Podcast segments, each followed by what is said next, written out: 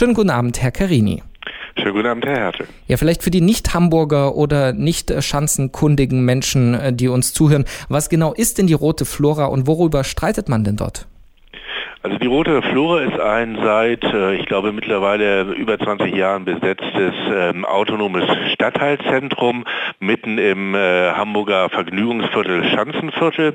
Und dieses äh, Gebäude, was eben von ja, autonomen Jugendlichen und Erwachsenen benutzt wird als Kulturzentrum, wurde 2001 an einen privaten Mäzen, hat er sich damals genannt, äh, verkauft. Die Stadt wollte das Gebäude sozusagen aus der Debatte haben wollte es weghaben aus dem politischen Ringen zwischen den Parteien und fand es damals als ganz geschmeidige Lösung. Jetzt ist allerdings dem Mäzen das Geld ausgegangen und er würde die rote Flora gerne versilbern. So, das ist jetzt der Punkt, an dem wir sind. Aber die Geschichte, dass er das äh, Ganze verkaufen will, äh, die gab es über die Jahre mehrfach. Was ist jetzt das aktuell Neue daran, beziehungsweise ja, wie akut ist es denn? Ja, also ähm, der Lärmpegel, den der Klaus-Martin Kretschmer, so heißt der, mit zehn in Anführungsstrichen macht, ist im Moment einfach äh, lauter als in den letzten Jahren.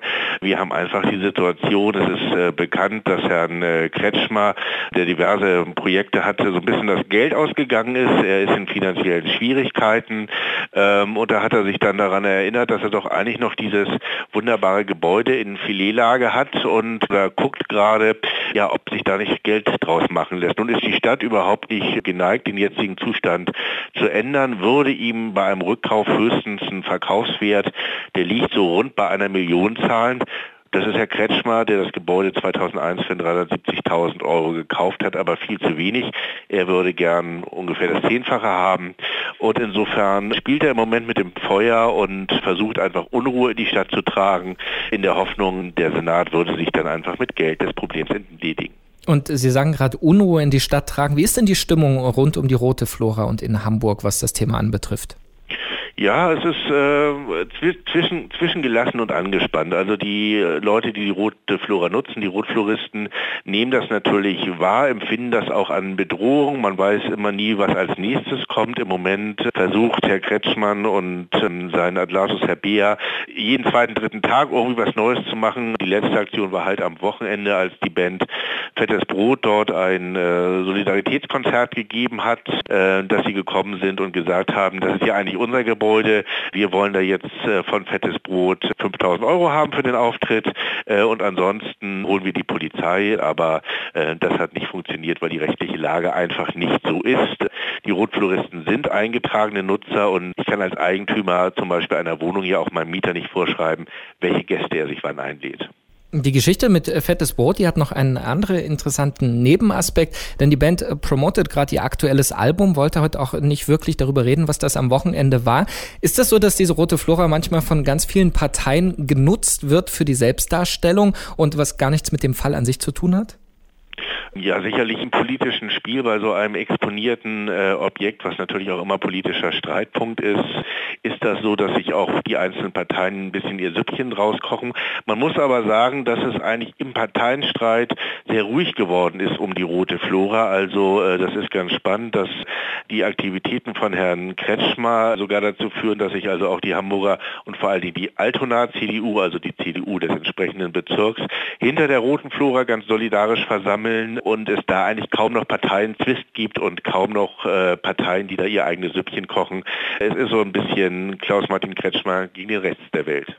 Ist das eigentlich ein Thema, was den Rest Hamburgs wirklich so sehr bewegt? Beziehungsweise wie groß ist denn wirklich der Einfluss auf die Szene? Also kann man die Frage stellen, wird ohne die rote Flora die alternative Szene in Hamburg zusammenbrechen oder ist das nur viel Lärm, weil sich es medial auch gut vermarkten lässt?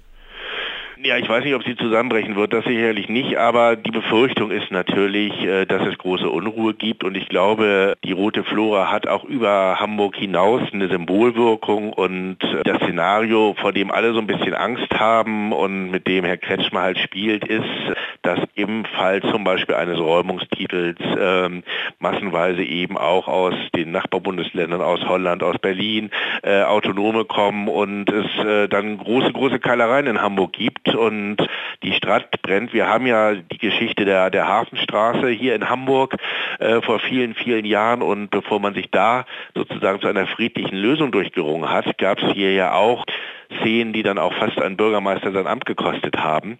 Ich glaube, das steckt äh, so als Hamburgensier allen noch ein bisschen in den Knochen und keine politische Partei und schon gar nicht die regierende SPD sind daran interessiert, dass es da eine Wiederauflage gibt. Also einen Bürgerkampf äh, soll es da nicht geben. Wie geht es denn jetzt weiter? Gibt es aktuell einen Termin, an dem sich entscheidet, was dort passiert und wie wird sich die Lage auch vielleicht emotional, können Sie das einschätzen, in Hamburg weiterentwickeln?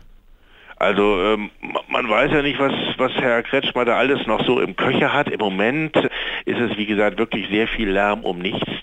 Er hat die Möglichkeit, bestimmte juristische Schritte zu gehen. Also zum Beispiel ist gerade vor kurzer Zeit ein Bebauungsplan verabschiedet worden vom Bezirk, der die rote Flora wirklich in der jetzigen Nutzungsform auf ewig festschreibt.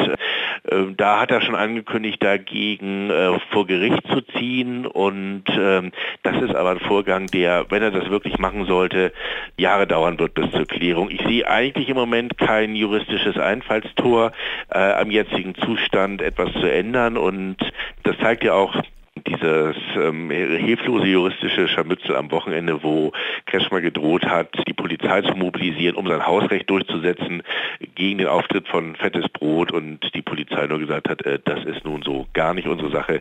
Da zieh erstmal vor das Zivilgericht und guck mal, wie es da überhaupt äh, darum steht und wer hier Eigentümer und Nutzer ist und äh, welche Kompetenzen du überhaupt hast. Wir sehen hier im Moment überhaupt keine Eingriffsmöglichkeit. Der Streit in Hamburg um die Rote Flora, das besetzte Haus im Schanzenviertel, wird wohl weitergehen. Wie es um den Streit dort aussieht und wie wichtig die Flora eigentlich für die Hamburger und ihre alternative Szene ist, darüber habe ich mit dem Taz-Journalisten Marco Carini gesprochen. Vielen Dank für das Gespräch, Herr Carini. Alle Beiträge, Reportagen und Interviews können Sie jederzeit nachhören im Netz auf detektor.fm.